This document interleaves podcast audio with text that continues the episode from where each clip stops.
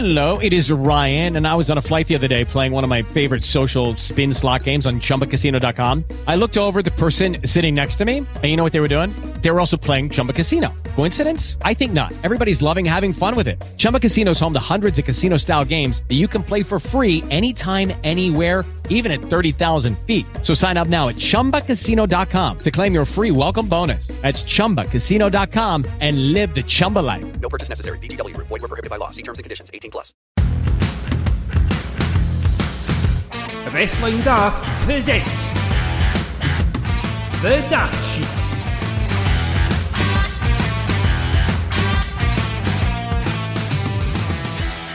Hello and welcome to this week's edition of The Daft Sheet.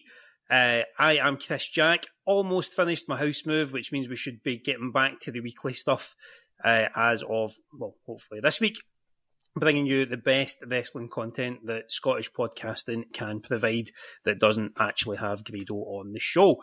Uh, as always, I'm here looking to fill our fictional dirt sheet uh, with the best uh, wrestling stories and the worst wrestling stories and all the wrestling stories that we can.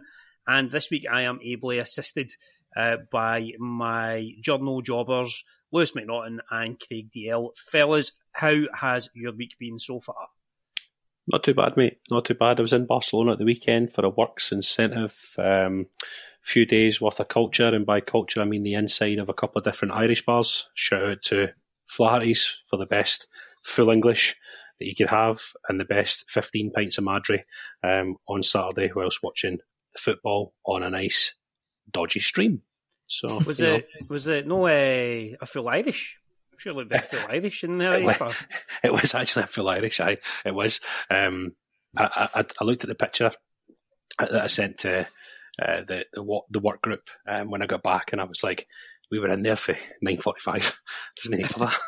and it's it's a full Irish with a, with a pint of Madrí. So aye, so it was stupid, but um, yeah, good. Can he be a bit of culture, mate? Can he? All the way to Spain stuff. for a full Irish. Can he you beat it, Lewis? What, what's the what's the most uh, foreign delicacy that you've had this week?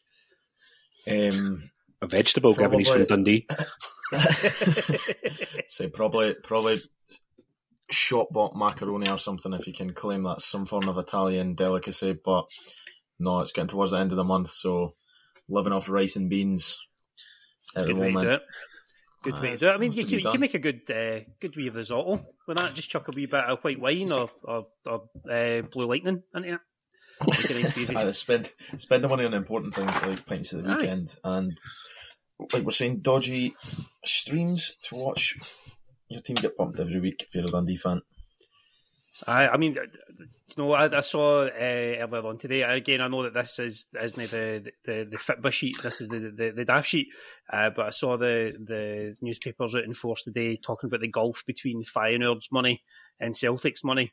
And I was thinking, pretty sure they weren't running anything about Celtic against Dundee in terms of the, the Oh, finances last weekend when you get pumped uh, off uh, David Turnbull, of all people. Anyway, Well, Regardless- tonight, so that's fine. I've getting beat tonight as well. Cool. So, uh, as always, we are looking to bring the best of the wrestling news from the week together in the form of filling the front page, the back page, page three, and the telly pages as well. Uh, and we're also going to have a wee bit of a uh, a headline themed uh, wrestling related quiz at the end uh, of that as well. I can't I can't promise it's going to be as scandalous or uh, or cancelable as uh, last week's uh, Dead Dad uh, quiz that we had uh, based on on. Uh, but we'll, we'll see. We'll see where we go. We'll see where we go. Uh, so uh, what we'll do is we'll get kicking off and we'll get the front page filled with the, the big, biggest and best wrestling news story of the week. Lewis, I will come to you first. What would be your pick to grace the front page? I feel like um, not that much is going to come from it, uh, or I don't feel like any matches in the near future or anything are to sprout because of this appearance. But Big Dwayne back on the television screens, I don't think there's a bigger story than that in the moment. Um, he's not really going to be in any other television screens at the moment with the writer strikes and everything. So he's had to fill his calendar somehow. So why not give Vince a little call? and come back to the WWE. It was I watched it live as well. It was even though I'm being inside the, the know a little bit by know that I'm saying I'm a writer for WWE or anything, knowing the, the the dirt sheets and everything about him being on the Pat McAfee show and everything, you thought there was maybe a, a potential chance he'd be there. But when it did happen and he came out, it was some some feeling him not being there for what was it nine years or something? He's not appeared. Is it Uh, the It was on was Four on years the in SmackDown. First, I was the, the the first. It was in the first uh, SmackDown on Fox, wasn't he? Oh, was it? they- when they did I- the big I- change I in that. maybe, maybe missed that one, but I was thinking one of the only other appearances would have been when he came out to a big rapturous boo with Roman Reigns at the Royal Rumble. Um, but aye, it's I don't know whether that's going to lead to something with sort of Roman towards WrestleMania. He even said in the, in the little interview with Pat McAfee that it was planned in for him to have a a match with Roman Reigns at WrestleMania. And I was thinking to myself, like, that just, not just a big kick in the teeth of Cody Rhodes? That you were pretty much a second option and it sort of diminishes what they were trying to do there as well if Rock was the main plan. So I'm excited to see what, what happens at WrestleMania 40 if they finish the story or go back to sort of the bloodline stuff with The Rock as well. It's done massive numbers online, like the the promo uh, that he, that he cut. I think uh, they they put out a, a WWE or The Rock was one of the two of them put out a graphic yesterday that 103 million views of the, of that segment had been done on YouTube since since Friday. I mean, we we thought like what the the the three million that Grado got for these Talksport thing was pretty good, uh, but 103 million for the for the Rock coming out and just being the Rock for like eight Mhm. minutes or whatever it was, it was unreal. I mean, uh, the putting on with Austin Theory, you know, give it giving a, a young guy that kind of needs a bit of a rub, that kind of rub, should hopefully do a bit, uh, do wonders for Theory. I, I felt it was very similar to the the John Cena Grayson Waller stuff at Money in the Bank. I thought it was that kind of Yeah. that that, that kind of uh, comparison with it. Uh, but the, the the whole segment, you know, Pat McAfee being like a giddy school kid in the background of it all as well was great. Although it, it worried me quite a lot how similar uh, gassed out Pat McAfee looks like TikTok paedophile Paul Breach. Uh, if, if, if you know, I don't know if you know who he is, but uh, he's he's a guy. He, he does like uh, he does creepy dances to "Green Green Grass" by George Ezra, uh, and he's got a face that looks like Billy Bear Ham, and uh, that's exactly what Paul, Pat McAfee looked like to me on that. Uh, but but he, looked like he was having the time of his life, and all the fans in there were having the time of their life as well. I mean, DL, uh, you you, I'm, I'm sure you would have seen the the the promo. What was your kind of reaction to it and your thoughts on, on where it might lead? I mean, it's it's I, I obviously I was quite surprised by it because like I try and stay away from the any sort of potential spoilers or whatever, and try not to let my mind run away with myself. And I posted that thing in the WhatsApp group the other day about all the sort of all of our like growing up idols. They're now getting older. Do you know what I mean? And and even in everyday life, like I went to an Airdrie game recently, and all the guys that were the older guys that looked after the young lads on the bus back in the day, they're now granddads. Do you know what I mean? Aye. So it's kind of like you're now at the stage where you're like, shit, all the things that we loved as kids, like it's coming towards an end in terms of in terms of the lifespan and whatnot. whatnot. Um, so you see the Rock, and you, you forget that he's in his fifties now as well. Mm. Do you know what I mean? And he's he's old. He is an old man, but he, he looks like he could still go. And when you see him come out, there's nothing that beats that start of his theme song. The minute you hear it, the minute you hear "If You Smell," the Mm. place will just erupt. And I reckon that'll still be going until he's in his seventies. You know what I mean? Same as Stone Cold with the shattered glass. Like you just think back to that time, and it was like it was it was iconic, you know, and all these catchphrases, whatever. So when it came down and seen it, I thought to myself, this is this is this is brilliant. And if he's coming back in to do something, my mind started to run away with myself about, you know, I love the bloodline storyline. I think it's been the best thing that's happened to WWE for a long, long time because it's it's spawned off so many different things. You know, Mhm. does why did The Rock not have any interaction with one of the Usos on Friday in a little backstage segment that could be along the lines of, uh, you know, he could have had a chat to say, I understand what you're saying, but family's family. You know, we've got to stick together. You know, why Mhm. couldn't we have done something on the phone with somebody or a little thing with Heyman you know, that just had the two of them plant the seeds for the long term storyline. Why didn't he bump into Cody Rhodes, you know, and, and, and do something along there? So there's a lot of potential for it Aye. with him. I mean, the, the him- thing that the the thing that I thought they might have done as well is, and again, I've seen this going about on, on Twitter and whatnot as well. Somebody might have told him that his daughter's in a cult in NXT as well. I mean, there's, there is so much potential for The Rock coming back and doing something that people want to see. For me, I'd love to see the Roman Reigns versus The Rock thing to dethrone the head of the table or, you know, whatever. But what, what happens? You know, what happens if The Rock wins that? You know, like you want to create and solidify new stars. I think Rock puts Roman over. And I think that Yeah, I would be the long term the- yeah. payoff. But again, there's nothing to say that they're not going to turn around and, and plant that seed at the Royal Rumble this year.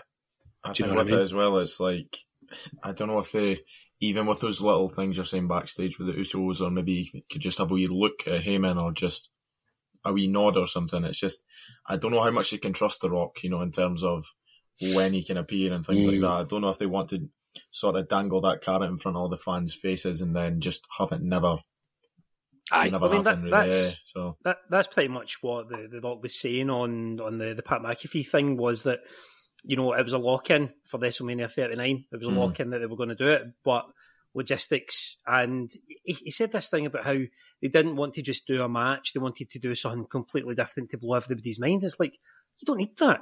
I mean, you just need to Yeah. have the match. You need to have that passing of the torch. That's that. That's all you really need. I mean, you don't need to coming out with a, with a flamethrower for twenty minutes like he did in the, the Alamo Dome or whatever it was, and and just pissing about. You just want him in the ring there with Roman settling who is the, the head of the table, you know, for once and for all on it. Um, but you you kind of touched on it there as well, Lewis. What what does it mean for Cody?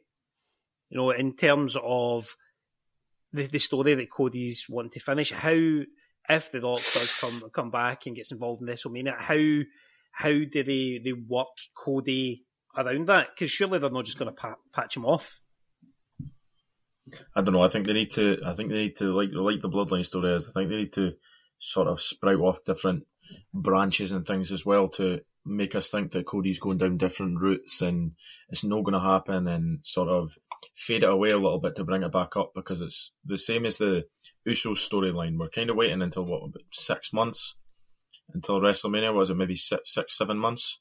Mhm. It's like there's no there's no much else they've got to wiggle room before they actually meet each other and have to sort of put on a little program. So I don't know whether The Rock gets involved before that and it's something that can add to the story or sort of veer away from it. Or I think I think the have Rock no. I think the Rock being involved in it furthers Cody Rhodes' story because Cody Rhodes can turn around and be you know it gets that whole hang on a minute you know without him turning into Dolph Ziggler the it should have been me type crack. Do you know what I mean? He's Or- like, well, hold on a minute. Punk, like You know what I mean? yeah, coming coming back and, and, and getting it all going. And I don't, I don't know. I feel like anything to do with the Rock in it, you're going to have money. You're going to draw people in, and it's going to Yeah, further any storyline. But it's the thing that I would say is with eh, with the bloodline stuff because it's sprouted off so many different things.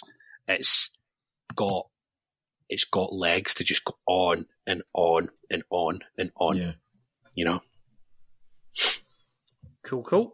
Well, that's uh, a heavy candidate to be the the front page. But Craig, is there anything else that you can think of that would possibly uh, equal or better the Rock they turn into SmackDown this week uh, for the front page? I mean, I, I was going to go down the route. Of the, I thought the biggest news would have been the the finalisation of the takeover uh, with, with with TKO, but like you know, you, you, everybody was probably going to be talking about that anyway. But um, for me, I was thinking, has it has it shifted again? Has the tide shifted between people at the start they were jumping for WWE to AEW, and has the tide turned now?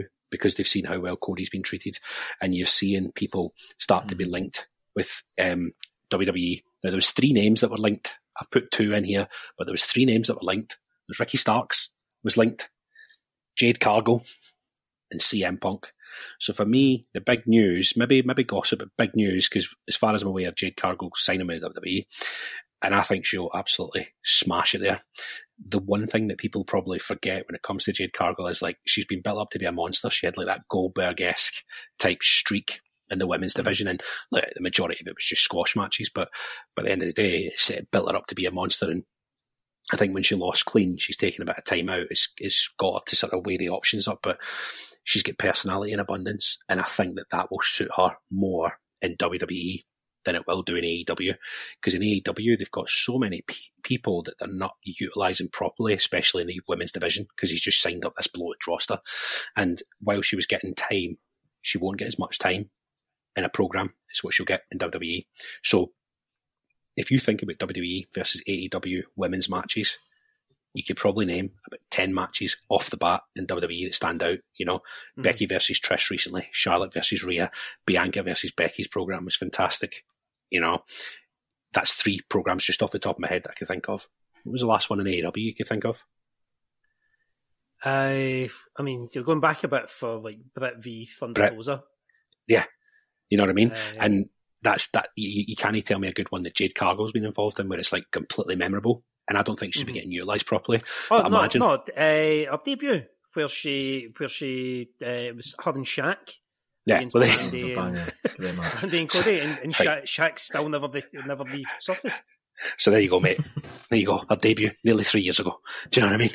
Imagine her, just imagine her using her personality and going up against the likes of Charlotte Flair, going up the likes Becky, Bianca Belair, you know, even Bayley, people like that. Not only would it be a good feud, but there's great people for her to learn from. And she's learned a lot mm-hmm. from people. Like I, I watched a thing where I think she mentioned that CM Punk showed her how to use a steel chair properly.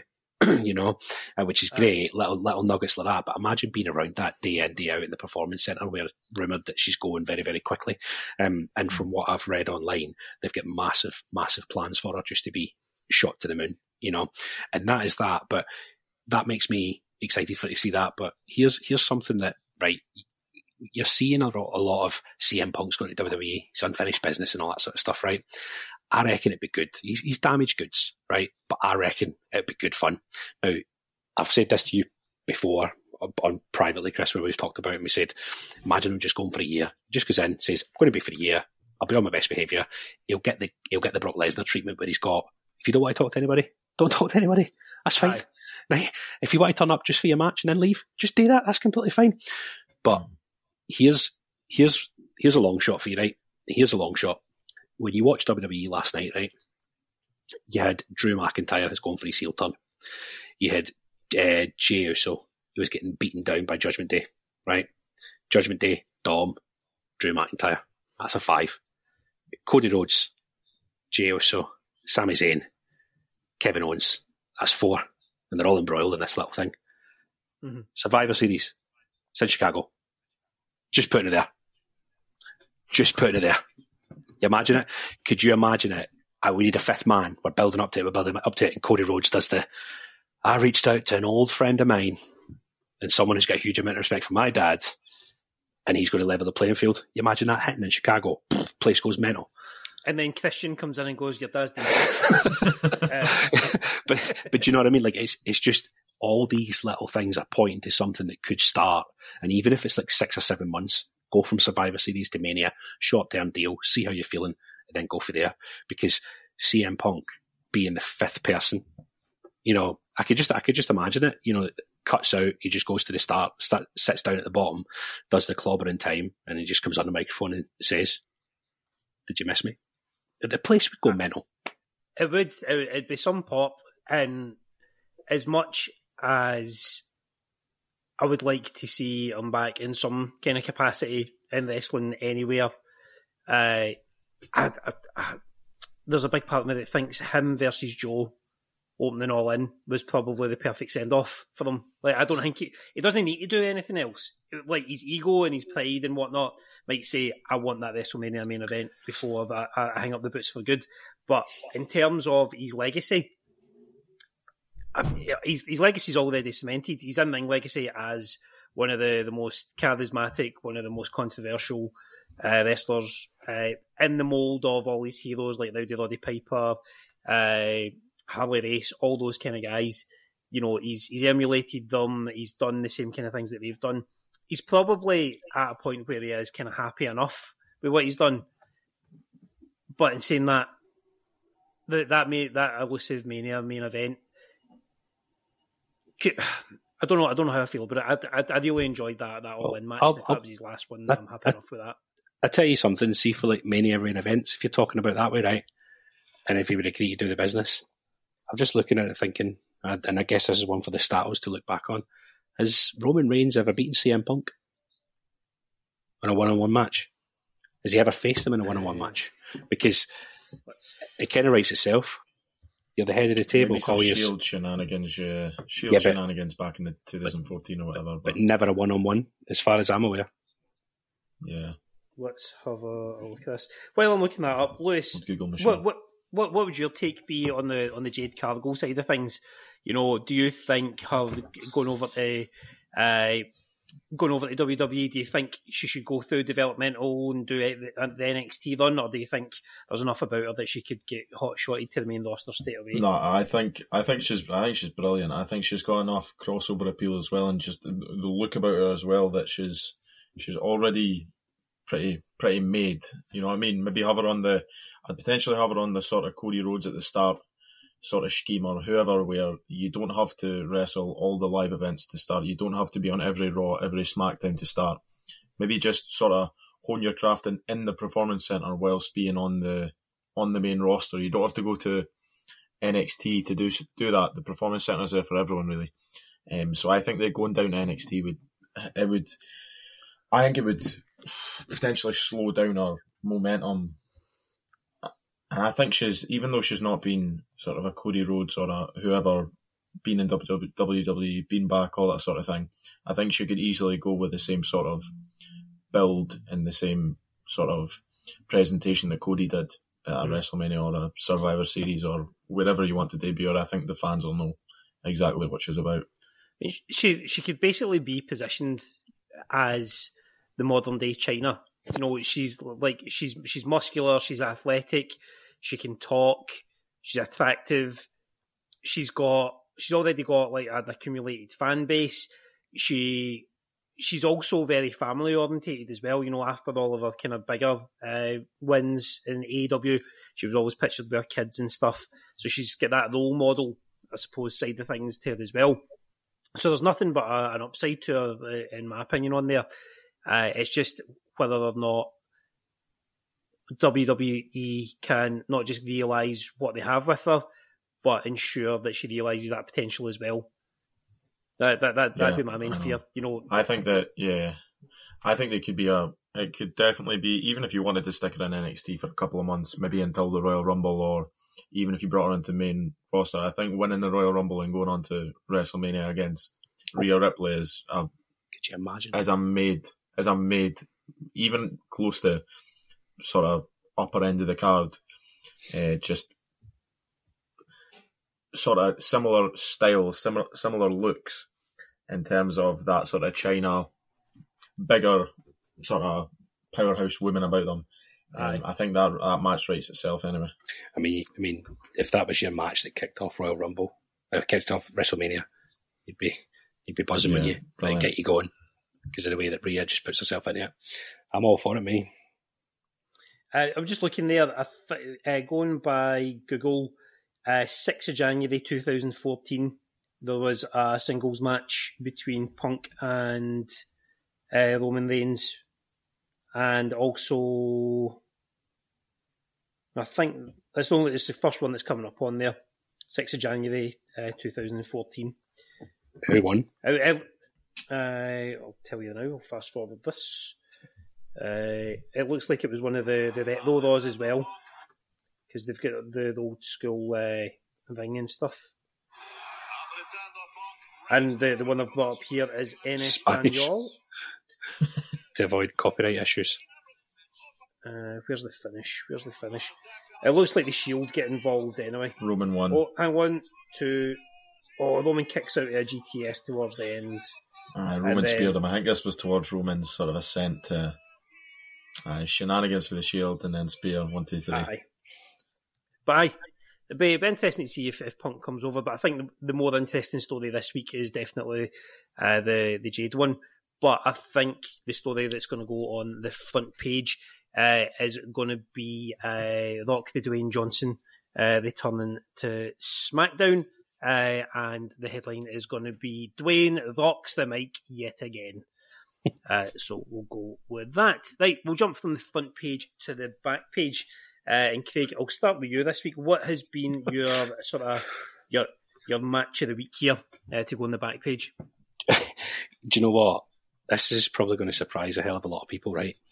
um, because all that's going through my head at the moment is the New Day and Big E in particular on that podcast, talking about big, meaty, big, meaty men slapping meat. You want your five star classics? so I watched, I, I watched this right, and I could do at the moment, right? The New Day and Drew. I think that seemed to be just teasing towards his heel turn that's going to that's going to come soon, right? Teasing towards just giving him some sort of fodder to you know plant the seeds, like when he hit Woods with a chair and all that sort of stuff, cost a few matches, getting angry, mm. getting upset, blah, blah, blah, blah. And the feud between New Day and the Viking Raiders was what lackluster at best. So I don't know. I don't know whether the injury was legit, but we managed to see Kofi versus Ivar on WWE Raw last night, and honestly, right, it was an absolute banger. like, it was it was a very slow build up to what is a, a, bit of a frantic middle and a decent finish. I don't want to say too much about it, right? But seeing Ivar pull off a moonsault was it was an, it was a sight to see, you know, and it just it, it just gave you that. So it was flashbacks to like Bam Bam Bigelow, the way he was like flying around the ring, mm. and he was showing off a side to himself that doesn't necessarily get shown in the tag team um, bouts because in the tag team he's in a powerhouse tag team. It's got to be wham bam, thank you, man. Whereas the New Day, we know what they can do. But Kofi, you know, the, the match got Big E tweeting afterwards saying, you know, I really appreciate that we're still getting to see these amazing levels of matches from you while you're still in the ring. You know, Aye. grateful. So yeah, my match of the week is uh, Kofi versus Ivar from last night. You know, like I said, I don't want to say too much about it, but you know, check it out. It's actually really, yeah, really I fun thought, to watch. Yeah, I thought that match was uh, like unbelievable. I actually wanted to choose it for myself, um, but but I'm not doing that anymore. But aye, I thought the the only little criticism I would add was obviously I don't know I ruin it too much, but Kofi got got a, hell of a beating there. He got so much of a beating, and I wanted I kind of wanted it to build a little bit more towards the end. You know, I felt like the finish was a little bit sudden. You know what I mean? Like yeah. Kofi took all this beating, and then Ivar takes this whatever, uh, you know, this one hit, and then that's that. Yeah, but yeah, it's uh, the timing. I know you know what it is. They've they've only got what about 33 seconds to put on a five star match on Raw. And before someone comes up with honestly, promo, when you well, like when you when you watch it, like I was thinking, this is just filler, and I seen it, and I was like, where the hell's this guy been? why is this guy not been going? And I think it bodes well to get the shackles off sometimes in your tag team to mm. to show that you can actually do things. And yeah, if you watch it, there's a really really good sequence where Kofi goes in to try and get his flying spin kick, and he blocks it, and he goes for a a power bomb and he blocks that and he blocks a sunset flip and then he finally gets the. It's just for a big lad and an old mm. guy, they had some incredible chemistry. Um, yeah, that was my match of the week. Check it out.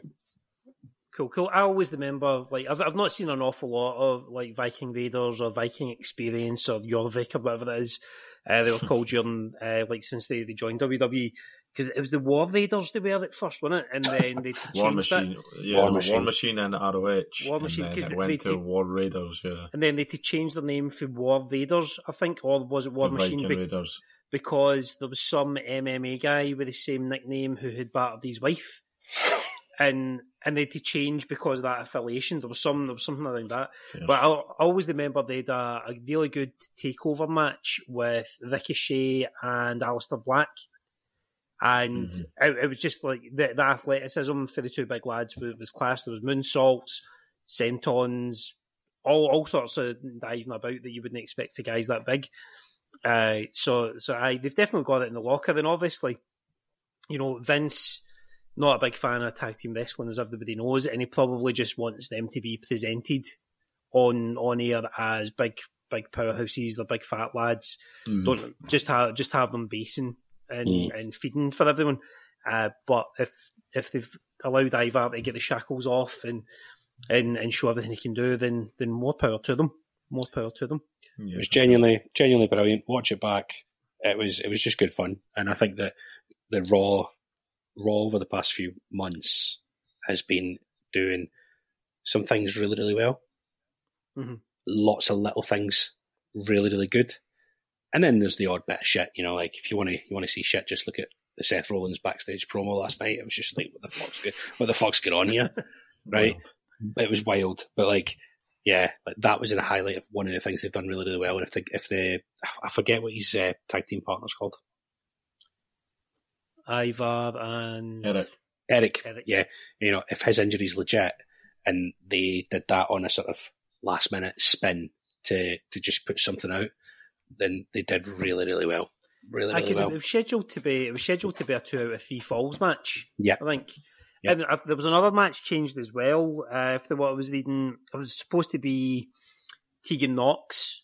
Uh, they turned in to challenge Becky Lynch uh, for the NXT belt, but they ended up was it Natty ended up getting the match no. instead.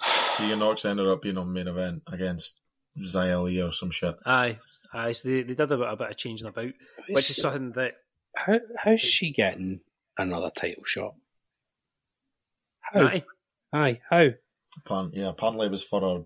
eh, Was The it India? hard work in India or something like that? Aye, because Becky Becky didn't get to go to India because she so she had ripped her passport or She something. chewed, she chewed her passport. So uh, so Natty stood in and did like all the, the media appearances and stuff that Becky Lynch was scheduled to. So fair, fair play, you know they're, they're giving her that as a as a kind of a, a, a make make weight piece piece weight whatever that word is. Oh, a lot of shite. They, have they've done it for that. Uh, but aye, uh, I will definitely try and get checking that out at some point. Uh, over the next uh, couple of days, uh, but Lewis, did you find? I know, I know that that was when you were going going to go for. Yeah, was there any other matches else. you thought was uh, could rival it? Yeah, I'll go from the the the not so good of the of Craig's Lopez Quinn sort of family to the to the um the the good of it this week. So Becky Lynch obviously defended her no, well, she didn't defend her title. She went up against Tiffany Stratton for the title. Seems so long ago that match. Um and obviously, spoiler, she she defeated her for the the belt, and it was I'd say this was a pretty breakout match for Tiffany Stratton. Um, I've never I've never maybe caught all of all of her matches or a full match of hers or whatever, but for someone who's supposed to be quite green and has only been in the business for what about a year or so, I don't know if he's know anymore. But did, was she even on the Indies, or is she a sort of product of the Performance Centre? I think she's. I don't know if she was one of the, the NIL ones that they brought in, Yeah. Uh, but I, I don't I don't think she's been these. Let's, Yeah. let's check let's check Cagematch. Let's see what the see how much match she's got before this. But I will you do that. It's just if it is someone that's come straight from the performance centre from what college or cheerleading or whatever it was, um, she's come on quite a lot. I'd have to say. Um, her selling's good. Um, her moonsault is ridiculous. Um, she brought a senton in that match that was perfect. Her landings are always perfect on these things. Um, and I watched a video as well of just all her moonsaults over the last few weeks, and it's she can sort of judge where they are in the ring. If they're further away, she hits the ropes different and can propel herself a little bit further. So yeah, she's she's come on leaps and bounds, and obviously Becky Lynch can pull a good match out of anyone, even if it was a a broomstick or whatever. But nah, they've got pretty good chemistry, and um, I'd say it was quite quite quick paced. They were able to slow it down. There was good spots. It's not as much sort of action as the Ivar and Kofi match. However, um, I'd say it was a pretty decent second choice to have. Mhm. Um, so I'd say check out match out if you could, or maybe you've already seen it. Cool, cool. Looking at uh, uh, Tiffany Stratton's Cagematch, uh, she does seem to be a WWE f- uh, you know, product. Creation. Uh, there's no indies on there. She's had, as of today, uh, she's had 58 career matches. Uh, Including she's- live shows and everything as well. Eh? that'll be including live shows. She's she's had 34 matches this year alone, uh, with five in September. So, no, she's definitely on the up. And you know, we were talking earlier on about uh, a, uh, Jade Cargill uh, moving across from the AEW Women's Division to WWE's. Uh, the NXT women at the minute, there seems to be a good kind of swell uh, in that in terms of, of the talent that's there. Obviously, uh, Tiffany Stratton, you've got oh, who's the girl that's been aligned with uh, with Mm. Trish? Who was that? What's her name again? Uh, Zoey Stark, Zoey Stark uh, looks Roxanne uh, Perez. on there as well. Cora Jade. Roxanne Perez, Cora Jade, uh, Lyra Valkyria as well. Yeah, Uh, you know, it seems to be in good hands. Maybe, maybe not, you know, horsewomen levels of, of good, Mm. Uh, but certainly, they'll you know, there it, it certainly seems like uh, there'll be there'll be a good few of them uh, popping up in the, the Rumble come come January time. Yeah, uh, sure. And I'd imagine that the ones they've been highlighting, like Tiffany Stratton, uh, Roxanne Perez, they'll, they'll probably get a bit of a uh, good bit of a rub from that as well. Uh, what else was I going to say about the women's or about that match? Uh, what what what do you think of of Becky going down there and being NXT champion? I mean, you know, we've seen it recently. Uh, main roster ones going down and, and taking titles for a, a wee bit. Like, what, what's your your thoughts on, on Becky going back down there? I think it's uh, quite a. Um, I think it's actually. i I'm usually quite against it, to be honest. but I think it's quite a good idea because they're sort of on the cusp, like we're saying, not horsewoman level. I think having matches against the likes of Becky Lynch has already made me see Tiffany Stratton in a different way of being sort of slightly more rookie against rookie. So I know like Cora Jade and uh, Roxanne aren't rookies or whatever, but the, some some of the people Stratton's been up against, it's like they've not even got AA matches combined between them. You know, so having someone like Becky Lynch sort of maybe walk them through a match as well to get them get the best out of them as well. I think if Becky Lynch did that with say she had a match against Cora Jade, she had a match against Roxanne Perez, she had a match against um even like maybe going a little bit too far here, like Ava Raine, the Rock's daughter, or whatever. Mm. These people who aren't um, ones that can hold people up to a match of that standard, ones that maybe need a little bit of a hand from someone else. I think Becky Lynch could do that and pull good matches out of them and sort of get a spotlight on them that sees makes people see them in more of a horsewoman like way than sort of if they were just against each other. Cracking. Well, that's uh, you know a good uh, a good a good gambit to, to put down in terms of match of the week, and I think uh, you know there's a, there's a lot of pride in it, and there's definitely a better headline in it. But uh, for the praise that Ivar and Kofi Mhm. uh, got from last night's lot, I'm going to go with that for match of the week out of those two. Personally speaking, from the brief bits of wrestling that I got to see, uh, I'm going to give an honourable mention to uh, Roddy Strong against uh, Samoa Joe uh, from last week's Dynamite. Uh, I, I thought that was a really, really fun match to watch. I'm really enjoying uh, Roderick Strong and his weakest piss neck uh, in the way that they're the way that they're doing that, and even the way that uh, that Joe has been, you know, he, he's the way that he's been targeting MJF over the last wee while, and then at the end of that match with Roddy, you know, Adam Cole comes out, uh, you know, tries to be the bit he's tries to show his uh, his concern for Roddy's neck health. Meanwhile, uh, Matt Taven and Mike Bennett are like, "Fuck off, Cole! You're you're a dick," all this kind of stuff. And then I, Adam, Adam Cole's got his big baby face on, and then Joe just comes out and chokes him out like the the absolute beast that he is. I just thought that, I guess there's a resurgence of Joe's career here, isn't it? I- Joe's I- I- brilliant now again. I, He's I got a complete Joe. second wind. It's just he, he looks like he's trimmed down a bit as well. Like uh, when he Mm. when he first uh, over the last wee while uh, in AEW, he had looked a bit a bit chunky, a bit laboured. And again, he's maybe Yeah. not got the engine that he used to have, but the the last few months of, of him have been great. Um, been and I'm, I'm, you know, it's it's been a while since I've thought that I'm gonna I'm gonna stay up and watch AEW live, Mm. and I think tomorrow tomorrow night I'm gonna do that, uh, just purely just to see Joe v MJF because I think it's it's going to be cracking. I think it's going to be a really good match. But in terms of the daft sheet, I'm going by you two guys, uh, I'm going to go with Ivar against Kofi as uh, for the back page, and the headline for that is going to be Kofi and Ivar, the Vikings of Monday night. It's a bit piss, but but anyway, right, uh, we've got no centerfold this week. Uh, I was trying to put a couple of things together, uh, but just time and life uh, got in the way of it. Uh, I was actually I was I was trying to do like a wee kind of essay thing about how much wrestling is too much wrestling. And then as I was writing it, I just realised I was I was starting to talk about why I stopped wrestling myself. And I was like, I, am I such an egomaniac that I'm gonna start burying the people that made me stop uh, wanting to, to do it myself?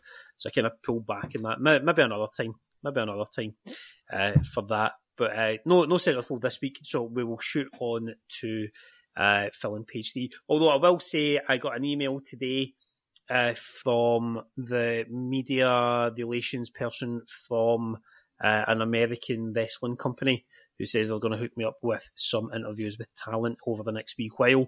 So we might get back to actually having proper wrestlers on the show uh, in the next uh, in the next few weeks. Uh, all, all going well. Uh, I cross my fingers there. I don't know why I'm doing that on an audio only podcast.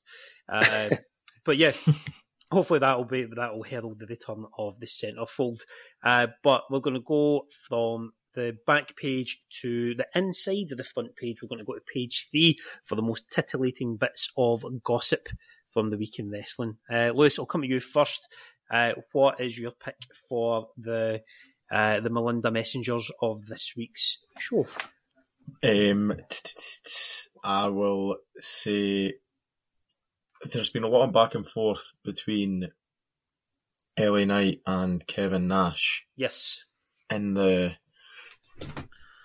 even on on screen and stuff as well. Um, so it's, so it's it started with um, it's not so much more gossip. It's just a bit of shit stirring and everything from the both of them. But um, I can't remember how it started. Did it start? Did Kevin Nash have a dig at? He did, eh? Saying he was a bit like The Rock and this and that, and um, so LA Knight fired back on the telly saying if he was if he was a moron, uh, he'd think about the what was it the adjective, mm-hmm. uh, but he's not. So think about the verb. So he he sort sort of struck back at him, but Kevin just seems to be having these big digs at him, um, and I even seen someone as well on the last.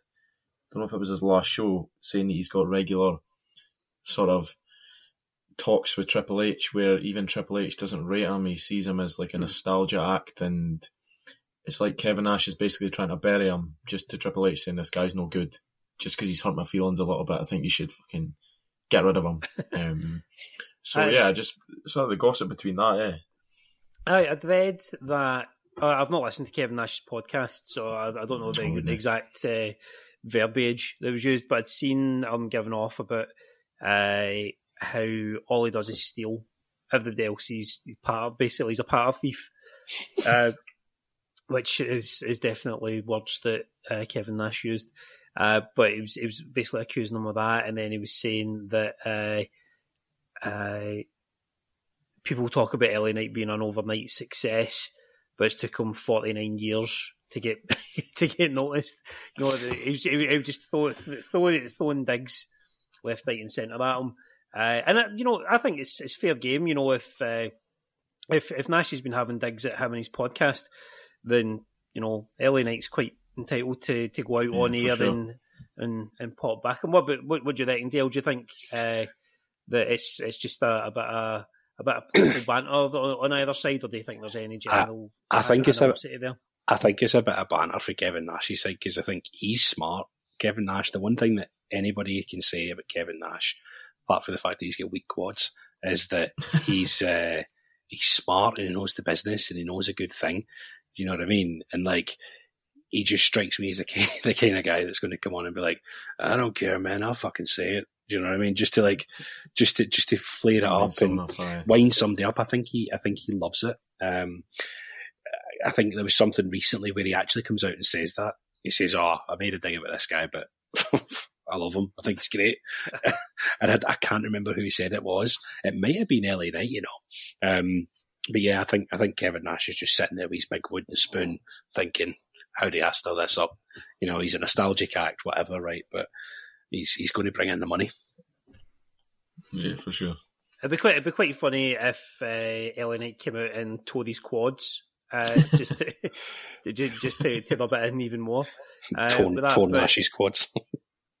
I suppose though, like when you've got guys like Nash that are noticing you, whether it's you know he's he's or burying him or yeah. or that he, he, Knight's doing something right, and obviously the, the the crowd swell behind him over the summer is getting real good. But is there? Do you feel that there's a, a maybe a wee bit of shine kind of fading on Knight now? Obviously, you know, uh, if for example you're on SmackDown the other night there, why not have LA Knight and The Rock in the ring together? Why not have Yeah. them have a promo off as opposed to you know Do, do you not give, think give maybe? that? Do you not think that they don't? Do you not think that they may be looking at it and going, "Does does does he need it? Does LA Knight need that rub? Like, he's mm. incredibly over. Do you know what I mean? Like you got the Rock coming back, and he wants to do something for the business. You know, Austin Theory is probably something that does need that little rub, or a Grayson. Waller needed the rub. Whereas you look at you look at somebody like LA Knight, like he's over himself, massively over. You know, but it, it would it would have been good to see. But it's like comes back to what Lewis was saying. I think it was Lewis who said earlier on about like you've got the rock the rock coming back, and you know he can't really build to anything because you don't know how dependable he's going to be. Do you waste it on that? Mm. Because that interaction would have been gold, but it wouldn't lead to anywhere. I No, just don't know is- where. Yeah, I don't know where LA Knight's actually. I don't know what what they're actually going to do with him right now. Like, where do you guys have any clue where he's sort of positioned? Apparently, he's the number one baby face in SmackDown, or but it's like, biggest, is biggest he, merch seller. These is he going to go? Is he going to go up against Roman Reigns at any point? Are they just going to have him in the sort of Sami Zayn spot last year where um, they built him up to think he was going to win just before WrestleMania and then he didn't? Are they going to put him to the United States title? Or are they going to just have him coming out and just battling them as every week for the crack? Um, or I have no idea like where they're actually going with LA Knight. And like you're saying, the shine could come off him a little bit if they sort of fuck about with him a little bit too much, play about with him too much. It's going to be I think they'll do the the Dolph Ziggler thing with him. I think he will be the the last man in the one of the Survivor Series matches. You know, you build that so. momentum, build that momentum going into uh, Royal Rumble, and then maybe have him like down to the last four of the Rumble, put him in the elimination chamber afterwards, and then really build towards either the, the IC or the, the US title at Mania. I think that that's probably the the trajectory that I would put him on, uh, just so that you're giving him that, that momentum, just giving him giving him those those big feeling wins, or you know big big, big moments matches. on the on the way Yeah. to something special. Give, give him fucking give him the Zack Ryder moment. You know, I know. So much so much Push- crowd push still him off. behind him. Push him off a stage in a wheelchair. Aye, push, push him off the stage. Bring back Kane uh, and Eve, Eve Torres. Uh, g- g- give him a give Kick him a on the shit. balls at Mania. Aye. uh, and then you know, uh, just uh, just uh, strap him up with something at uh, at Mania, and then you get a year where you can progress him, see how he runs as a champion, and then because I like as, as over as he is, I don't think he need, I don't think there's a a natural way to put him into a feud with Roman. I don't I don't Nah. think there's there, he's he's not at that caliber yet. He's No, over, but he's not. not- for me, anyway. I don't think he ever would be. I don't think he's he's ever going to be that guy to beat Roman or even sort of contemplate with Roman. I don't think I'd want him to, like, because that would be. I feel like he'd be a transitional champ to the next big. Cody I Rhodes. think him, him and a yeah, him and a world heavyweight. Get him over to Raw as quickly as possible, and maybe after, like, even if he's done his run with the US title or whatever, uh, get him over to Raw and get him with that world heavyweight title because I think he put on good matches, um, and sort of good stories with Mhm. the secondary belt, if you can say that, as opposed to the sort of story-driven one with Roman all sort of suffocating it over on SmackDown. Cool, cool. Right, Dale, uh, what would you say has been the, the, the biggest bit of gossip that you've you've you've snuffled out like a pig looking for truffles? well, it's funny you should say that. no, um, the, uh, the the the biggest thing that I've seen that was it ties on to what you're saying about where do they go from here with LA Knight. So I read something the other day where apparently um, Triple H has decided who's going to be the Royal Rumble winner. Now there was a lot of momentum going towards LA Knight uh, being the Royal Rumble winner, but it looks like it's between one of two. Um, it's either going to be LA Knight or Gunther that's going to be the Royal Rumble Hmm. winner. Um, leading into um, the back end of the year, he's got apparently a clear direction in the way things are going to go. Now, personally speaking, I'd love to see either one of those two win the Royal Rumble because I think that where they go from there is just going to be incredible. Is Gunther the man to bring down Roman Reigns? Do you know what I mean? Longest running Intercontinental Champion versus one of the longest running ever WWE champions, almost mm-hmm. like Hogan versus Warrior in terms of internet, you know, belt versus belt type thing. Um, and I think that um, both of them have got like so much potential in terms of, of storylines after it. And I read something early, earlier on um, this week, uh, uh over the weekend, um, in one of my drunken states. I may not remember it quite well, but it said that they could go down the route. Say LA Knight wins Royal Rumble, Heyman starts to weasel in with LA Knight while Roman Reigns isn't on screen, right?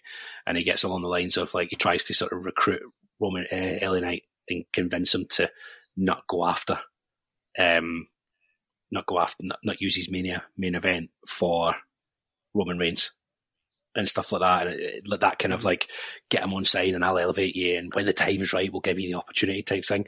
Um, and it tied in with him also stealing somehow Damian Priest's um, money in the bank thing. Aye. So they said he steals the money in the bank thing after winning the Royal Rumble, and he's got two shots at the title. So he uses the so so he steals the Money in the Bank case, and they think he's doing him a good turn. And then when Reigns is down, cashes it in, Cash and then gets it, and he doesn't need the main event thing, but it, it's up his sleeve. So there's a couple of things there, and LA Knight's the kind of guy that would sort of do that do you know what I mean? It fits with the character. It's, oh yeah, I can come. I can help you. Yeah, yeah, okay, yeah. And like could, you could see him doing it. You could see the crowd like buying into that. So that was my biggest sort of gossip this week was like LA Knight or Gunther for Royal Rumble 2024. Either one wins it. I think it's brilliant. I think Gunther at the moment is probably one of the best things on TV because you've never seen him win cheaply. He's always won mm-hmm. clean. He's always mm. decimated and destroyed people. That match that he had with Chad Gable the other week was incredible, you know, mm. and it just, like I said before, I think that, I think I said it before on here that they're, they're testing him out to see how he would draw in a main event setting. And I think Gunther versus Roman Reigns would just be, you know, that would be good. You know, you imagine, uh, what is it? Is it, is it Ludwig that's his mouthpiece? Is it, is it Ludwig? Aye, Ludwig's his, Ludwig Kaiser. Kaiser, sorry, mm. Kaiser, Kaiser's his mouthpiece. Him versus Paul Heyman on the microphone. Do you know what I mean? Like I can just, I can just imagine, I could just imagine Heyman doing the, who is this guy? Shtick and say, allow me to introduce myself to you. Do you know what I mean? Like I can just imagine it, and I just think it's got so much potential. So yeah, that was my that was my piece. I think, given the the showing that Gunther had in last year's Rumble, you know, it is it like you know, it's a good shout to have him even even do the, the similar kind of thing. You know, have him go in dead early on because I mean, they was was he was he number one or number two last number year? One. And then he made it all the way to the end, but it wasn't just that he made it all the way to the end. It was him and Cody, and they still went what five, six minutes of an actual match at the end mm. of hmm. the Rumble as well. Yeah. Uh, so he's he's got he's got pedigree there. Uh, and I think, you know, if if he goes through the Rumble, you know, eliminates like Lesnar, if he has like that Drew kind of run when Drew won the Rumble, yeah. where he, knocks out all the heavyweight guys and he's just the, mm-hmm. the crowds behind him, that kind of thing, it'll, it'll, build him as, you know, a more legit threat than. Uh, than maybe Roman's expecting. So, so I, I'm, I'm on. I think I'm on board for Gunther more than uh, than LA Knight to win it. But I, I, think honestly, I mean, we need to just you know uh, brace ourselves for Logan Paul winning it. uh, I, I, think that that's, that's that, Undertaker. That's Undertaker comes back from retirement, wins, sets up WrestleMania versus Roman Reigns to avenge the defeat, and then he loses. Reigns loses the belt to Goldberg before WrestleMania, and we have the rematch Goldberg versus Undertaker in WrestleMania. And Jimmy Hart brings oh. back Kamala from the death. I you wouldn't put you wouldn't you, you wouldn't put you wouldn't put that past Vince McMahon though. Just I, I, in fact, actually on that, like we, we we kind of brushed over it earlier on, but like the the Endeavor merger, the TKO stuff, that kind of thing. Do you reckon this year's Rumble, like we could see Conor McGregor or Ngannou or uh, Khabib or that, like just turning up, just just randomly getting Paddy the inserted Baddy, into- number and- oh, 30. Pa- fucking Paddy Pimblett, Jesus Christ. Just gets That- flung over by. Can, can, can we can we at, can we at him somehow? Can we at him and say, "Lad, what are you doing?" Do you know what? It, Uh, never, Paddy it, for the Rumble. it had never even uh, crossed my mind, but I think, I think, I think definitely there is the there is potential there. M- M- McGregor Mania, I think, is is something that, that could definitely happen now. Uh, you know, especially like see with with like uh, oh, in fact, there it is. That that's it. There, there's the booking there. Uh, Judgment Day implode or something. Uh, we get Balor and JD McDonagh in a match with Conor McGregor as the the special enforcer or guest referee Just And them the- both. and then that's that's McGregor's introduction into the WWE as that, and then the mania, mania after that you've got McGregor against somebody. I don't I don't don't know if you don't know if you missed that there, DL, uh, when you're putting the dogs out. But basically, what was saying was, uh, Mc- Mc- McGregor's part of the Rumble. The Judgment Day implodes over the next couple of months because of the the whole Money in the Bank thing. Mania, you've got Balor against JD McDonagh with McGregor as uh, as special enforcer.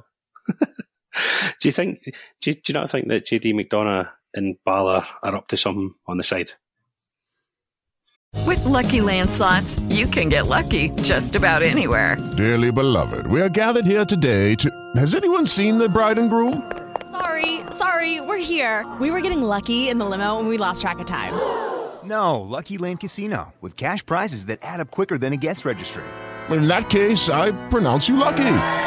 Play for free at LuckyLandSlots.com. Daily bonuses are waiting. No purchase necessary. Void where prohibited by law. 18 plus. Terms and conditions apply. See website for details. With the Lucky Land Slots, you can get lucky just about anywhere. This is your captain speaking. Uh, we've got clear runway and the weather's fine, but we're just going to circle up here a while and uh, get lucky. No, no, nothing like that. It's just these cash prizes add up quick. So I suggest you sit back, keep your tray table upright, and start getting lucky. Play for free at LuckyLandSlots.com. Are you feeling lucky? No purchase necessary. Void where prohibited by law. 18 plus terms and conditions apply. See website for details. But Got to be, I think. what, Like- hiding each? Yeah. Well, I mean, just- It could be, but I was thinking more along the lines of like he gave Damian Priest a new a new bank money, senior in the bank case, didn't he? See, I've Yeah. missed that. I've, I've missed that. So, Aye, so, yeah, J- JD so gave him. JD, JD gave him a senior in the bank case, right? And Finn Balor's been like, no, no, he's all right, he's all right, he's all right. He's a good cunt. He's all right, he's sound, he's sound, he's sound. Yeah. You know, he's, what happens if, let's just say, like, Finn Balor's known that the Judgment Day is going to fall apart and he's protecting his own interest by stealing the money in the bank contract? There's nothing actually in the senior in the bank. table in it. Aye. So, a packet of tato. just a big packet of potatoes. do you know what I mean? And packet of Irish sausages.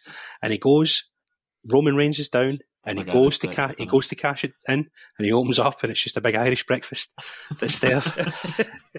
and then and then JD McDonagh comes out of nowhere with some brown sauce, puts it in his face, gets Priest out of the way.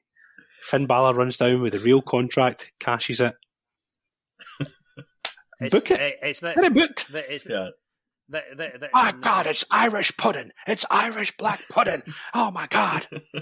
That- It's just big it of itself. Is that a is that a soda? Is it a soda scone? Is that a soda scone? so, no, so, soda bread. Soda, Soda bread. So- He hit him with the Uh, goddamn right. soda bread. the, there's like there's three different types of, of bread that you're supposed to get. I think with an Irish breakfast, you get your soda bread, you get your wheaten, and you get this stuff. I'm, I'm not making this up. It's called fudge. Um, that, that I think that's the, the the three main staples of the the three main bits of bread that you get with an Irish breakfast. Uh, Right. But but I uh, Book JD it. McDonald. Why did they why did they change him for Jordan Devlin? I don't know why they changed his name. Mc- JD McDonald's Lawton. Book it. Lawton name. That's all I'm going to say. I would love to see WrestleMania main event. Roman Reigns is down, and then boom, soda bread makes an appearance out of the, the briefcase. Finn Balor comes down. They knock him Dennis out. in the referee's eyes. Hi. And then Conor McGregor comes out and counts the three count. There you go. There, there we are. We've booked it. We've booked it. Uh, right. So what what was that? That was the the gossip. Pay, pay, gossip. uh, I think I'm gonna go. What was it? It was. Uh, I'm gonna go with the LA Knight and, and Kevin Nash thing. I think for page three this week, uh, just because uh, you know everybody likes a bit of uh, you know a bit of tension between the, the people that they love. Uh, so I'm going to go for Knight and Nash and their verbal snash uh, as the headline for there. Right, uh, telepages. Uh, what have you guys been watching this week that's wrestling related, but not necessarily wrestling? Uh, but I, I, know that none of you have picked this, but have any of you watched any of wrestlers on Netflix yet? Not no, yet. No, not yet. It's on my to do list. I um I've just about finished the first episode. I've been watching it in like fifteen minute chunks. I've been getting uh, uh been getting the chance to do so. But interestingly, uh, as a as a note to that, something that's maybe a bit newsworthy. Uh, one of the main players in it uh, was it Hollywood, Hollywood something, Hollywood Haley, I think her name is, or something like that. Again, I can't remember. But apparently, she has been one of the intakes at the Performance Centre this week, along with Jade Cargill. Nice. Uh, so she's obviously generating a bit of buzz off the back of it, but there's also been a lot of backlash saying, well, I mean, she's in OVW for a reason. Uh, so, uh, you know, is she, is she, going to be good enough to, to step up? Yeah. Uh, but certainly the, the Netflix thing's managed to get her a try out at the Performance Centre, so it'll be interesting. Fair play, I think there was a wrestler as well. I don't know if they were on it or whatever, but they said I can't remember who it was, but they said, judging by this first episode, I, I definitely think this OVW wrestlers thing's satire. Like, what did it's, what did you make of it? So there's bits of it that that look almost like kind of like staged reality shows. Mm. So there's a there's a match that they show towards the end of the first episode where Al Snow and his other production partner are watching it on screens backstage, and basically everything that can go wrong does go wrong. You're so telling me it's fake? The, so no, so the the, the match. damn it! If you want to remember, the match before that, eh, when, when the match before that ends, whoever the guy in the ring is goes nuts and he rips off one of the turnbuckle pads and fucks it into the crowd. So they don't have a turnbuckle pad in this one corner. So obviously, when the next match starts, uh, it's just like Al Snow's talking to the ref and he's like, get them the fuck out of that corner, keep them out of that corner, and sure enough, all the action's happening in the corner with the exposed turnbuckle. And they're like, oh no, they're gonna die, they're gonna die. Uh, and then like the, the monitors that the the Al Snow's watching on stop working. So he's like, oh shit, I don't know what's going on in the show. Need to send someone out. And then that the Hollywood girl just starts clubbing folk with a sock filled with rocks. Uh, I don't. I, I, genuinely can't remember if that is actually how it went, or if it was one of my anxiety dreams I was having uh, the other night. But yeah, it's uh, it, it, it, there's it's it's just a bit odd, but it's watchable. Uh, and at some point, I'm going to get to watch the rest of it. But that that enough from me taking you off tangent. Uh, Craig, what was uh, what what would your uh, TV pick be this week? Right, so my TV pick would be this week. Get yourself on a YouTube and get yourself searching for Theo Von. Um, and uh, Theo Von's got a podcast. I think it's at the weekend. It's called The Weekend with. Yeah. This past weekend with Theo Von. Um, That's it. Yeah, so Theo Von, for those of you who don't know him, like incredible comedian, really, really intelligent guy. And, you know, having found him via Instagram Reels, I decided to do a wee bit deeper, found that he had a podcast, and I've listened to the odd podcast here and there. I think his interview techniques are great. I think the way that he engages with the guests are fantastic. And some of the stuff he says is just incredibly, incredibly mm. clever. But the two things. We had. Uh uh, Roach, yeah, Stephen Roach, uh, regular contributor to the show, he had mentioned one of the, the interviews that Theo Von had done. I think it was the Ric Flair one we were talking yes. about the other week there, but I know that he has done a, a good few more. So yeah, uh, so they were. They, I was going to suggest get the get the two of them on the, the TV. So there's two interviews he does, one with Ric Flair and one with Hulk Hogan. The one he does with Ric Flair, but I, I can't really go into this because I don't have the fame that'll stop myself from getting cancelled. But just watch it it is unreal to listen to. I mean, one Ric Flair talks about the time he was in a coma, and Theo Von just turns around and goes, "Man, I've always wanted to be in a coma." Like, just like you could tell that he's a genuine wrestling fan the way he's interacting with Ric Flair. it's like Ric Flair's telling him all about the, the booze and whatever else he was doing. And he was like, "Damn, and you're still alive!" Like it's just it's just great to like listen to and the reactions and some of the jokes from Theo Von. They're incredible. You know, like yeah. I'll, I'll can't t- even say them. Eh? I can't even say them online. Pl- he's he's in a different plane. I think is the is the thing. Like he's just like some of his stuff's out there that's just like he's he's all he's almost like and again the this person that I'm I'm I'm going to name here is probably you know two weeks away from getting cancelled himself, but he, he's in that kind of Noel Fielding sort of sphere where he just he just picks random objects, nouns, and and places, and just makes sentences out of it, and you're like, what is he on? Yeah. Uh, and, but, and uh, but no, and somehow it makes sense for you. And like, yes, the Ric, Ric Flair, the Ric Flair one, um, but there was two. Like I said, there's the Ric Flair episode, which is about nearly two hours, and it's great to watch. Um, and the one with Hulk Hogan, um, found the one with Hulk Hogan. Like, you know, I think if you go online, 95% of people will say that Hulk Hogan's a piece of shit. um, with regards to the way that he's carried on and his, and his, his time and what he's done uh, more recently, and obviously all the lies that he tells. I think he said that he once worked 450 days in a year mm. uh, because he was flying back from Japan or whatever. I don't know. Um, but yeah, if you actually watch the interview, like you actually see more of a human side to Hulk Hogan compared to the usual, that don't work for me, brother type attitude. You know, it was very insightful. Like I said, you got to see more human side of Hogan. It was more, I guess, Terry than it was Hulk Hogan. Um, there was there was some great old stories that he was coming out with about when he started in the business and stuff to do with Andre the Giant and whatnot. And um, and there was a lot of good info that it was extracted by Theo, who does just such a good job of opening these guests up and getting them to talk about things. Um, and there was a bit of like, obviously, from from what we see on Hogan's Knows Best. He's quite a jealous kind of guy, and Theo makes a couple of comments about his missus, which is quite funny because you just sees it instantly. Like, you know, I think at one of the time, at one of the time, he was like, "Eyes over here, brother." Goes, "Damn, I'm not looking to get killed. I'm looking at you, sir." And it's just like, just the way he says things and the way he's like, mm. It's yeah, you need to watch it. And again, I think it's because Theo Von comes across as just such a genuine fan of of Aye. of wrestling that you can that you can engage in it, and before you know it, two hours have gone past, and it's like, yeah, that was a really really good watch. So yeah, so this past weekend with Theo Von, with Hulk Hogan and Ric Flair, two fantastic episodes. Get them looked out. Sweet. I mean, that that's the second time he's been brought up in on this podcast. So if you're a wrestling fan and you like uh, mental folk talking to wrestlers, it's it's definitely up your street there. Uh, Lewis, what about yourself? What would be what what have you uh, what there? Tripping over my words there.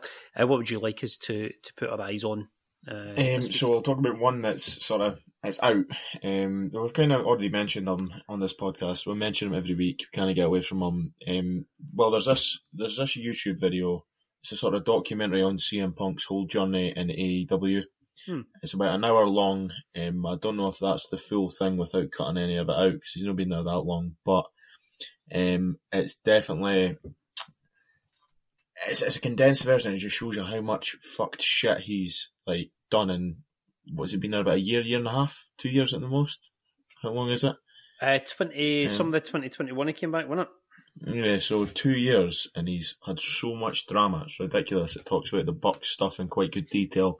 It talks about the um, the actual fight backstage. It talks about the um, Jack Perry stuff. It talks about this the beef he's got with just other wrestlers for simple stuff. Um, and there's a part of it as well that sort of Kevin Kevin Owens was talking in it. Um, Kevin Steen um, about a time in ROH where he was CM Punk said to not wear it, or someone on the ROH show said to not wear a t-shirt, um, wear a singlet because we don't run like that.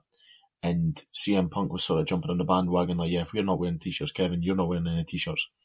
And he got to the back, and so Kevin Owens wore a singlet. And he got to the back, and as he got to the back, Kevin Owens in a sort of jokey way was like, "You happy now?" to CM Punk, and CM Punk started a big riot, a big fight. Mm. So it seems as though that's just the way he deals with everything. So yeah, I'd say that's something to definitely check out. Um, and then the other thing that's not out yet, that or maybe it's I'm not sure when it's out. It's maybe soon, but we mentioned how good Kurt Angle documentaries would be, and he's just recorded a Joe Rogan Mm. experience podcast. So I'm excited to hear some of the shit that Joe Rogan can pull out of Kurt Angle that no one's ever sort of got out of him before, because you know it's no holds barred on that podcast. I seen I seen I'm the, sure I we'll seen a picture. about mushrooms that he's done before or something. I seen I seen I seen a picture of um seen seen a picture of him on the like they'd been recording, and I just thought Kurt Angle looked really really healthy. Aye. like I don't know if you've seen the picture like for the first time in a long time. I just thought he looks healthy. You know what I mean? Like you can see the whites of his eyes type thing. You know, so hopefully he's in good health. Maybe he's training for a comeback. Well, that's it. I mean, again, it's. I think uh, the the podcast that he was doing. I think there's maybe a tie-in with the the TKO stuff as well with, with the merger because there was uh, there was MMA guys on it as well. I think it wasn't it wasn't just Kurt Angle in that picture Yeah. anyway. I might I might be completely wrong in that, but uh, I think it's it'll be good to, to get that thing because I know that he, he's done podcasts like did. Did he do the the Broken Skull sessions? Kurt Angle did do one of them Mhm. with, with Stone Cold and stuff. But again, that's all very in that WWE bubble. You know, I'd imagine that Rogan's going to get into like the, the drug abuse and the DUIs and the and, and all that sort of stuff, and the Mhm. you know they'll, they'll get quite deep on it as well. So be be worth checking that out uh, on there, and certainly with the the, the CM Punk thing. What's the, the channel it's on? What's the where- is it, is Uh, a YouTube CM thing? Punk, aye? sorry mate. Um, yeah, uh, it's, it's probably sitting up right now. Let me check it. Um, CM Punk EW doc. Um, it's on Drop Mick Wrestling. Drop Mike Wrestling. Cool. That that'll be something to check out as well because uh, he, he's always going to be a fascinating character. Uh, CM Punk, and again, there was a, uh, in the in the Daft Sheet uh, WhatsApp uh, group that we've we've just recently started. Uh, I think it was it was Roach who put in a thing there about you know how post All In, uh, the the internet or the social media opinion of what AEW's been putting out has has kind of failed drastically. It's been debated more vociferously than it previously has been. And like, I, I'm not gonna lie, like the way with Punk leaving or getting sacked, whatever, uh, it, it's my, my interest has waned, especially in Collision. I thought, you know, the way that Collision was being being put on under under Punk's tutelage, I thought it was a good good alternative to the way that Dynamite was. Uh, but now that he's not there, I just I, I just don't feel like watching Collision now. I don't know what it is. I just I just don't have that that same kind of hunger uh, for it. So, uh, in ter- in terms of you know having a look back, I mean, a, a retrospective what what three weeks after he's been sacked to see you know uh, what people's opinions are, all that sort of stuff. I think that that's that's definitely worthy of being the pick in the TV pages this week uh, over the Theo Von stuff. So congratulations on that as well, Liz. I think is that you get the most of them this week. I think it might be. Uh, so you had uh, Three one. Hi, three one, three one. Well done, Lewis. Well done. Uh, so I'll play for. I'll still flavor. So what we're going to do now, we're going to wrap up uh, with a wee quiz thing. Now I've tried to tie this in with newspapers as much as possible uh, to to come in with a few of us doing the daft sheet. Uh, and this week I thought, you know, with some quite scandalous headlines being in the newspapers over the last couple of weeks, which I'm not going to, oh, the last couple of days, rather, which I'm not going to comment on because, again, we, we sail quite close to the wind with some of the stuff that we talk about on here uh, without, uh, with, without, you know, instigating anything, anything else that's going to, you know, get us taken off here. But I thought we'll look at some of the best, most interesting, shall we say, headlines uh, that uh, the Sunday sport has conjured up with over the last couple of decades. And I thought it'd be quite interesting to, to have a look at them and to have you guys cut promos as someone that's involved in those headlines.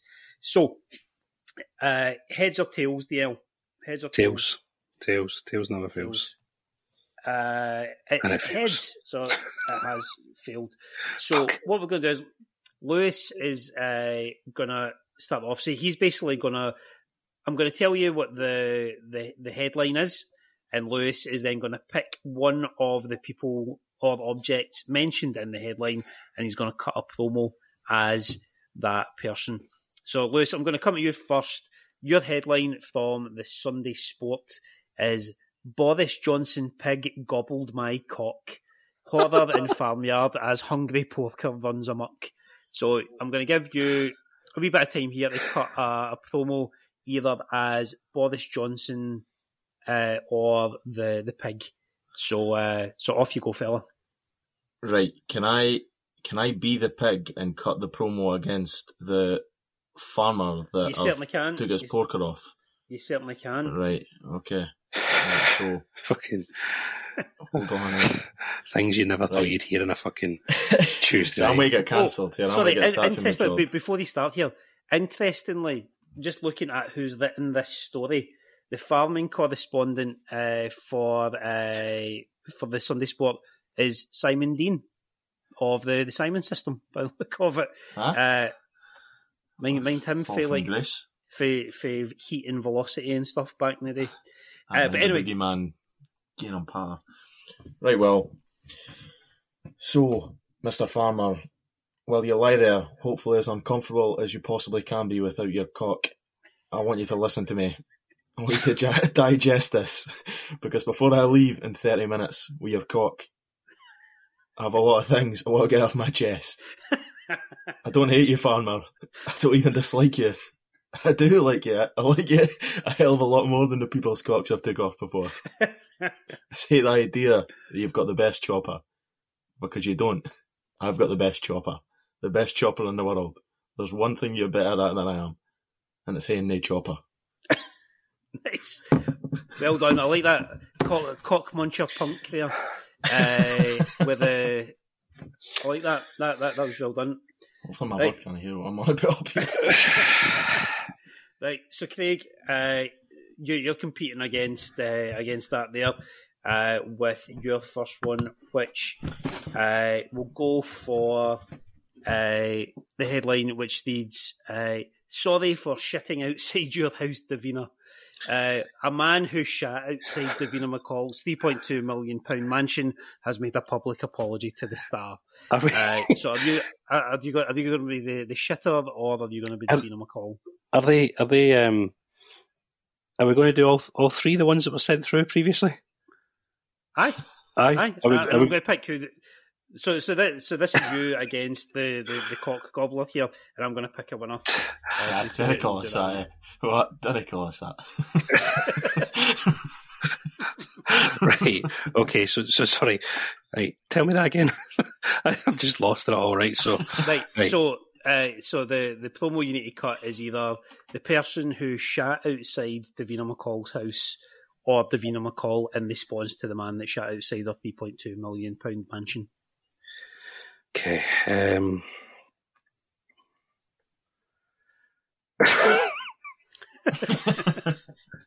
See, I thought I thought we were just going to do one out of the three, so I've written one belting one, and then that's me. That's me. Like on, That's then, on the on the improv on the fly, on the fly.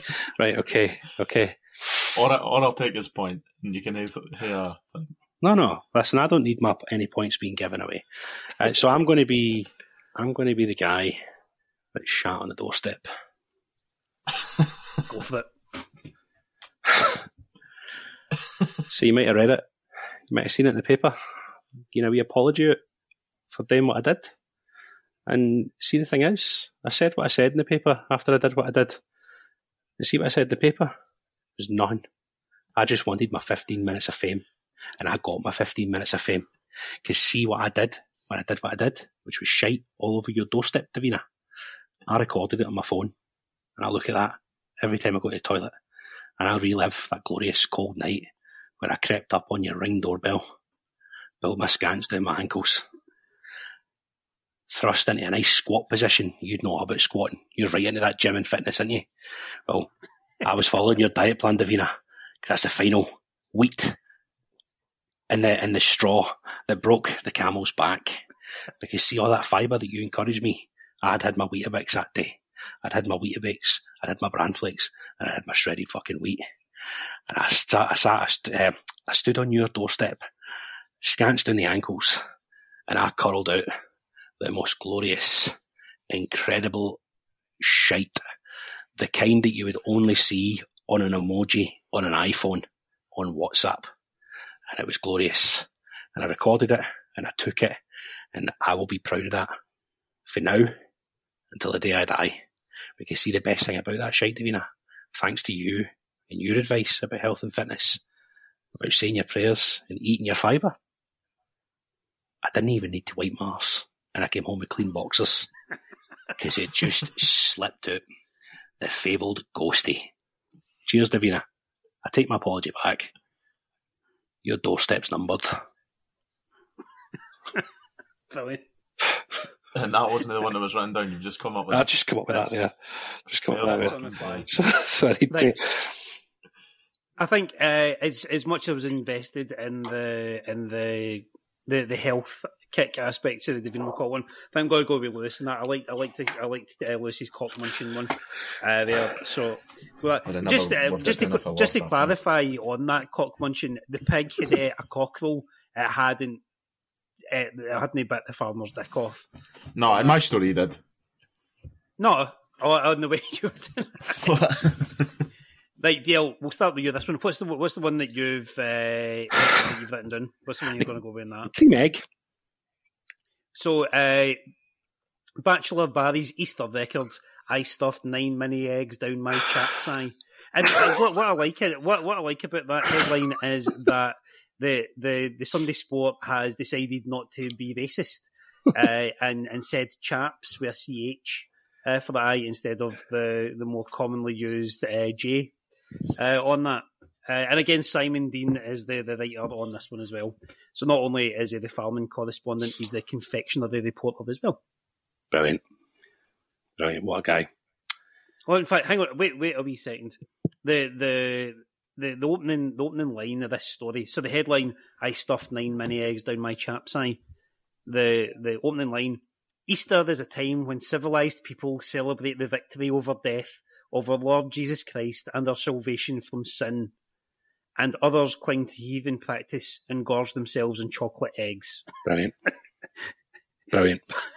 For Barry 52 marked the holiest point on the Christian calendar by inserting no fewer than nine capital letters, nine Cadbury's mini eggs down the shaft of his cock. It's high level stuff here, folks. High level stuff. Right, hit us with it, Craig. Hit us with it. Ladies and gentlemen, you've heard of the Easter Bunny. Let me introduce you to myself, the Easter Barry.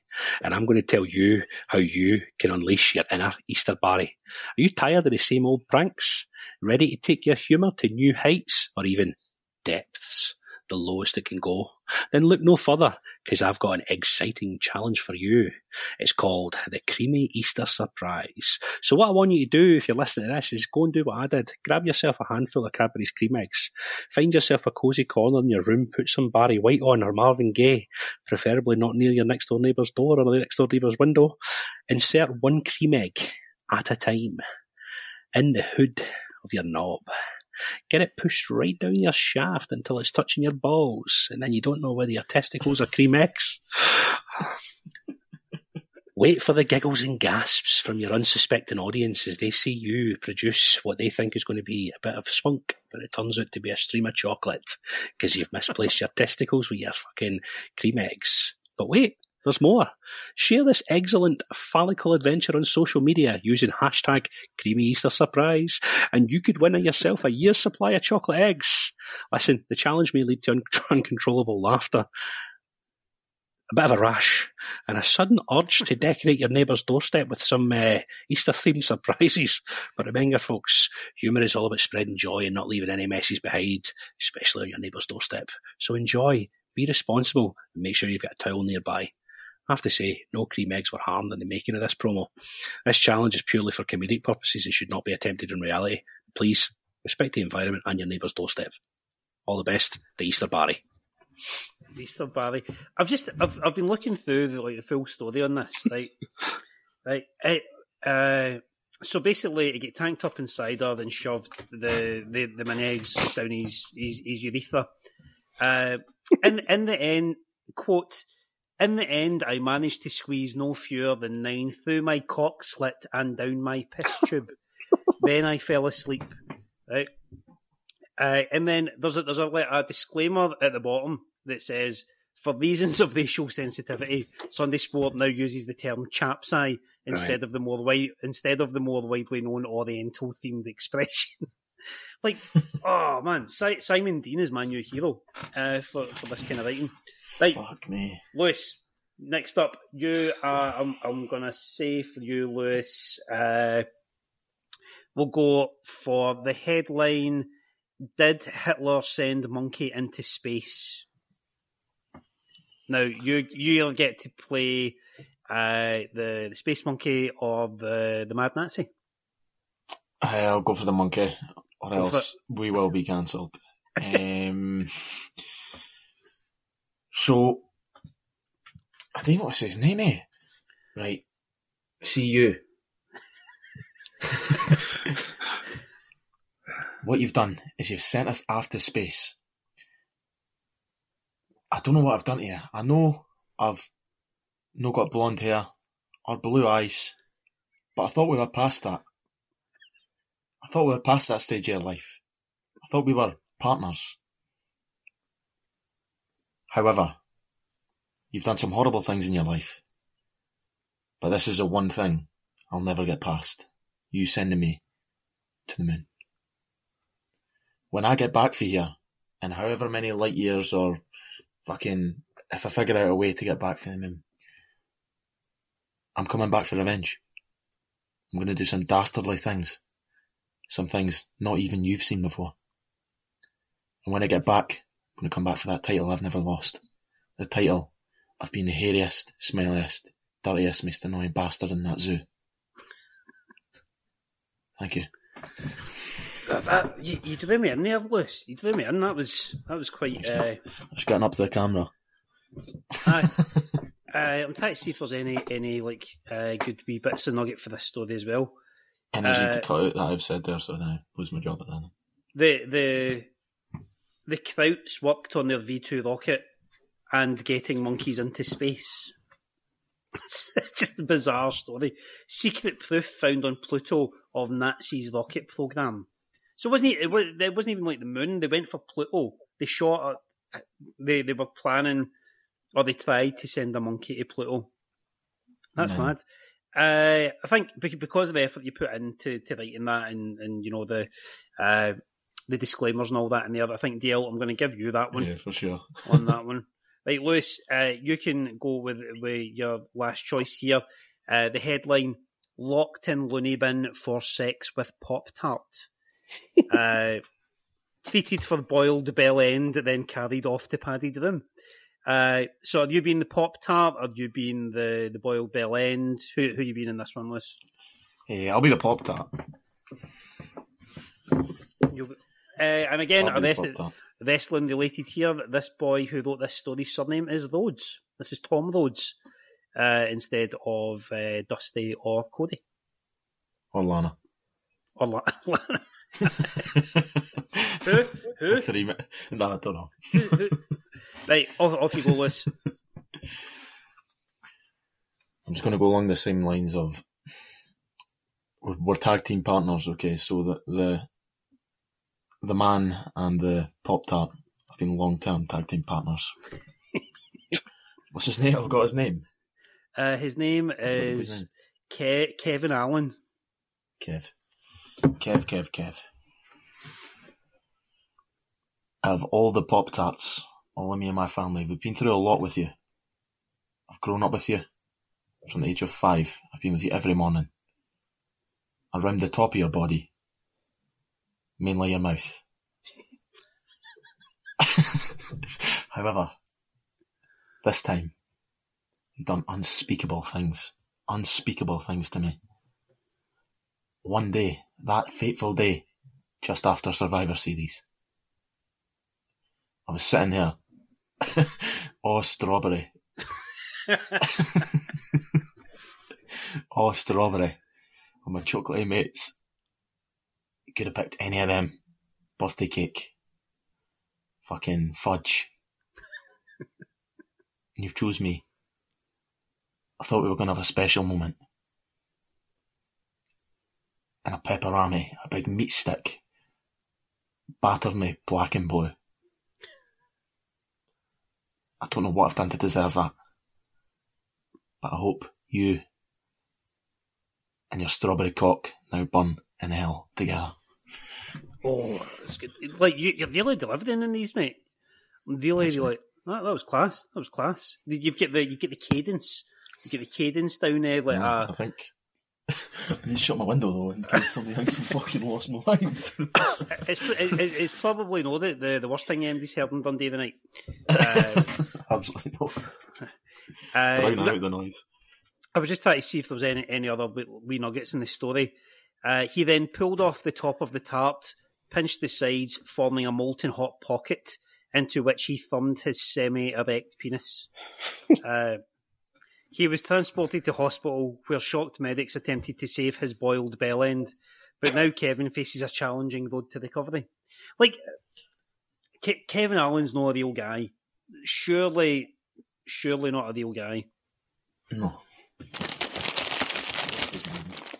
Like, and would it boil his bell end? Is that is that even like proper journalism? Would would it boil it? Surely it would just like kind of like fine. scald scald it or blister it. Depends how hot you make your Pop Tarts. Well, that's it. That's it. Right, uh, Craig. Uh, the last last one for you. uh, the the headline is "Help! I've got a Jamie Oliver garlic press up my arse." Uh, so, are you are you going to be Jamie Oliver in this instance? Are you going to be uh, the the victim whose name is Paul? So I'm, uh, I'm I'm I'm Jamie Oliver, and I'm hosting my new show on Channel Four. Because anything goes in Channel Four. so, It seems to be this weekend. Fucking seems to be. ladies and gentlemen, gather round for a hilarious culinary tale that'll make you appreciate the versatility of kitchen gadgets like never ever before. Before I start putting these turkey twizzlers in the oven and the bean, the baked beans in the microwave for the, for this week's five uh, five minute meal, I just wanted to share a tale. Um, so there I was, mincing around in my kitchen, the cheeky chef himself, Jamie Oliver, in the midst of my kitchen es- escapades, with something utterly deliciously unexpected happened. A friend of mine, let's just call them Chef Beadsy, and you'll understand why in a minute. He managed to get my beloved garlic press stuck up their arse. Yep, you heard it. My garlic press up the sphincter. Now, you might be wondering how on earth such a thing could happen, because that's what I would think. That's what any rational man would think. Well, leave it to my adventurous friend to turn the simple act of cooking into a full blown comedy show, eh? Or full blown porn show.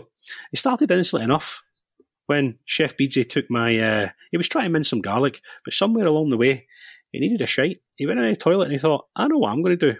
Just out of curiosity, I'm going to shite in this garlic press and see what kind of mess I can make in the place. Because clearly he doesn't want his deposit back in his house. So anyway, the garlic press took on a life of its own, and lo and behold, it decided to fancy the renal vacation. Picture this Chef Beadsy, with a look of sheer surprise, garlic scented tears running down their face, and a garlic press protruding from their arsehole like a bizarre proboscis. It was a sight to behold. He even sent me pictures on the old WhatsApp. But being the ever resourceful chef that I am, I can tell you that I couldn't let this golden opportunity pass, so I rushed to the scene and I looked and said, Well, there you go. Looks like I'll be branching out. Jamie Oliver's anal stretcher is coming to your stores in all good in all good home stores and some rubbish ones too, as of Monday. We even suggested we start a new culinary trend such as anal infused cuisine, bringing the tagline, bringing flavour to, to new depths and new lows. But listen, I took him to the emergency room, and as we waited the emergency room to uh, work their magic, we decided to make the most of the situation. And Chef Beadsy and I teamed up to create a hilarious aromatic garlic themed menu, complete with garlic infused ice cream and a garlic scented air freshener. You could say he made a right arse of it. Anyway, anyway, in the end, he emerged from the ordeal from a, with a sense of humour intact and a newfound appreciation for the versatility of kitchen gadgets. And what I did, well, I had every one of them. You know, last thing I need is my pan to be used for something else. And we returned the garlic press to its rightful place of crushing garlic cloves and not laying shites in them. So, there you go, ladies and gentlemen. That's what's been going on in my life this week. And if you ever find yourself in a situation, just remember the garlic press, been there, done that, and lived to tell, lived to tell another tale. Bon appetit. Enjoy your turkey twizzlers, you bass. Bon appetit, indeed.